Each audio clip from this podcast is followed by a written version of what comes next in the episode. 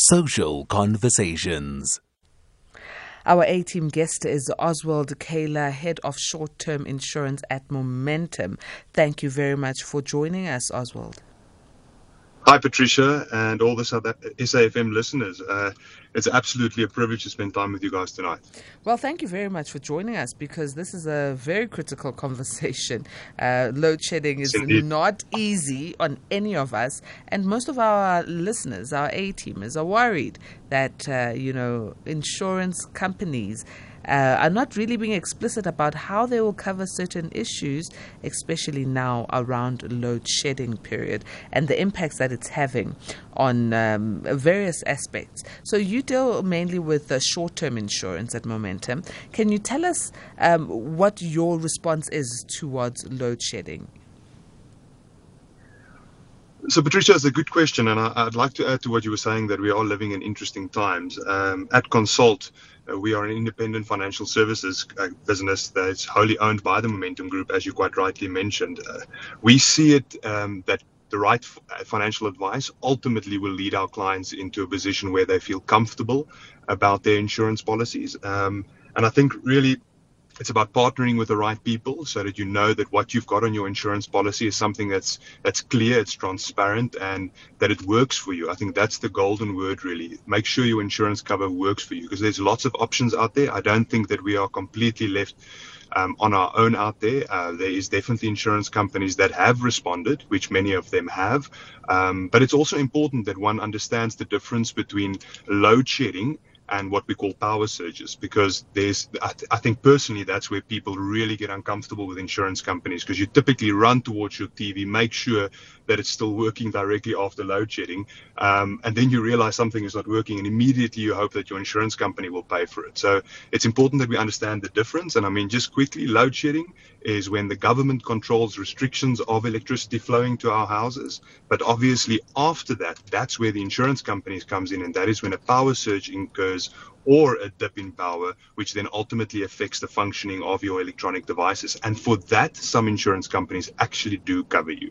So load shedding on its own, no cover. Power surges, however, definitely covered.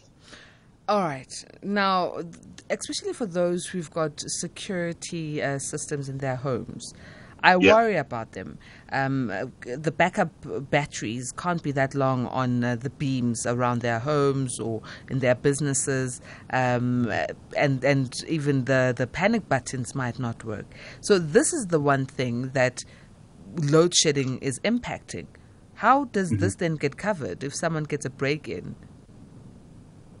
So, Patricia, it's a good question, and I think it's important that we look at what most South African companies would do. Uh, I think that every company have their own rights to apply their policy wording um, in each circumstance, but I'd like to believe, given my understanding of how the insurance companies look at these things, they truly look at it at a merit perspective.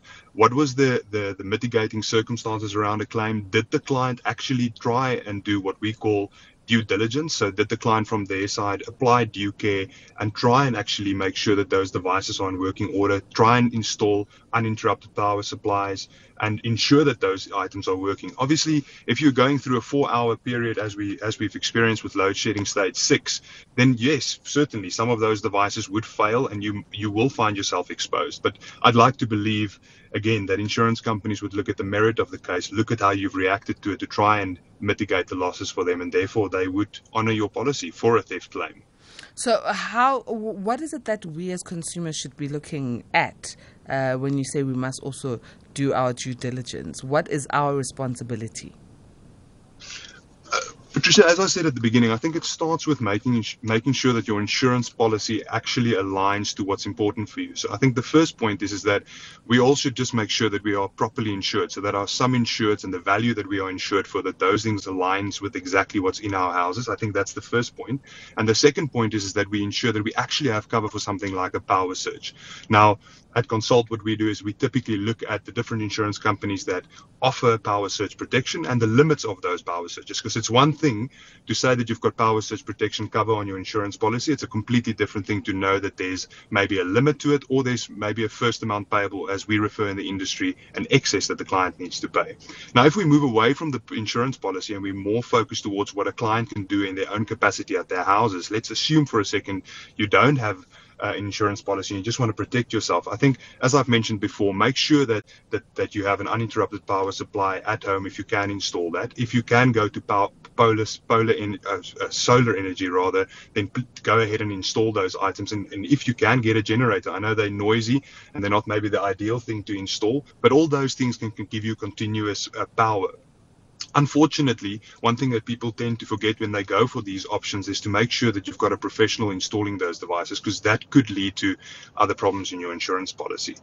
Other than that, uh, Patricia, I think it's it's really a case of trying to make sure that the, the, basic things that's all over the internet at this point in time. Charge your phone beforehand. Make sure you've got emergency numbers at hand. Try and unplug your devices so that you don't have unnecessary claims because we all know more claims will lead to possible renewal increases in your premium um, because the insurance company companies have to mitigate the losses on their side.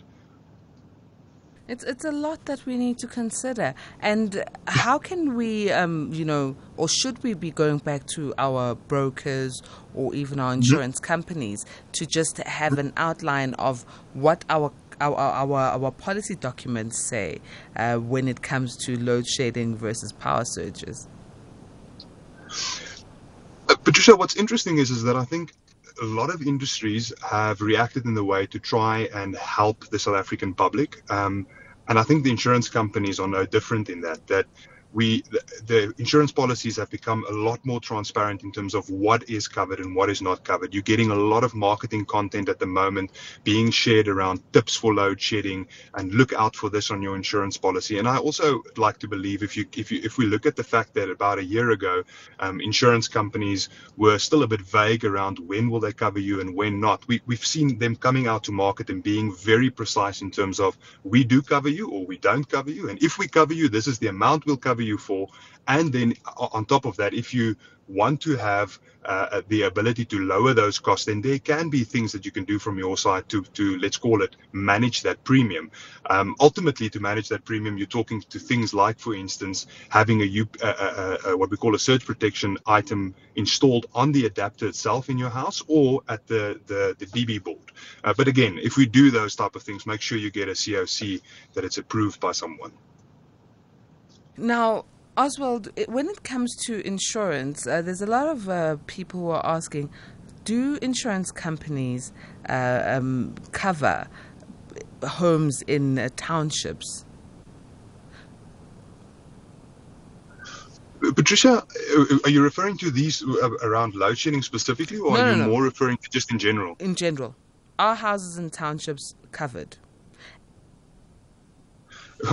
Patricia, there's some insurance companies in South Africa that do go the route of covering clients in that area, uh, and there's others that that unfortunately don't. I think it comes down to whether they have got a general exclusion in their policies that says that the house needs to be built in accordance with public authorities. Uh, that's normally the general rule. But as I said, um, insurance companies look at the risk of a specific area, and if the area for them is something that they can handle in terms of appetite, they'll definitely insure it. And we've seen South African insurance companies again really coming into that space and saying, "But we are willing to." I think uh, there's a quote of some of the actuarial guys that they that they like to share to say that uh, there's any risk that we can that we can cover. It just depends on the price of that risk.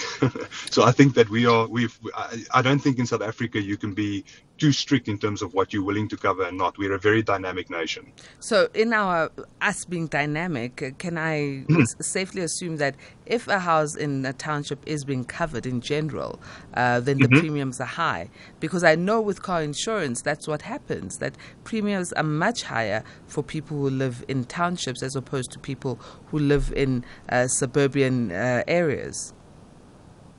So, Patricia, I'm not a qualified actuary to, to comment on the mm-hmm. exact figures of that, but what I can tell you is, is that it's not only focused on the area that you stay in. I mean, the average factor taken into account by the by the actuarial community in South Africa is anything between 30 and 50 personal lines factors. So that's anything from sta- where you're staying to the sum insured, meaning the value of the property that you've got, the construction of the building itself, the surrounding areas, the theft or the claims in that area. So the historical data, um, the traffic in that area up and down. So there's there's so many. Also, the security devices that you have have do you have you implemented mitigating things? And I think the, the, the real message that I want to bring across, seeing that you've asked the question, is is that South Africa has evolved back from, I believe, 1998, with some insurance companies moving towards what we call scientific underwriting, and therefore they've actually considered the difference between one guy staying at an address, let's call it A, down the road, and you staying down the same road in B the properties are in exactly the same area, but because the one guy has actually implemented security devices at his premises, he's got a few dogs running around,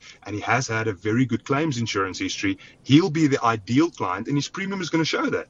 Where in the past, South Africa worked on a percentage based thing, regardless of where you stay and who you are, it would have just been a blanket based approach. So, yes, then maybe your opinion around certain areas would have been different. But because of scientific underwriting, you have the ability to stay exactly next to someone else and actually manage your premium better than the person next to you.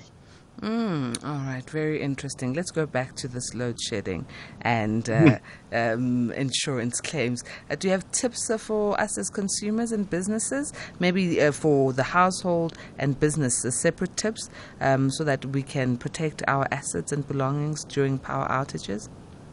So some tips that, that is easily available for all South Africans is really to consider using, as I've mentioned before, the, the surge protection devices that can either be installed on an adapter of a device or on your DB boards that protects the whole environment. But again, as I've mentioned earlier, whatever you do, obviously not the adapter, but when it comes to your DB boards, make sure that you've got a professional that installs that and you get a COC certificate. Um, then from a from just checking your alarm's condition, make sure that you do have backup battery, make sure that your alarm is in working condition. Um, obviously for the case that if there is an event that where a claim occurred and it's within, uh, let's call it a non-load shedding period, that you that you can fall back on policy wording to say that the device was in working order.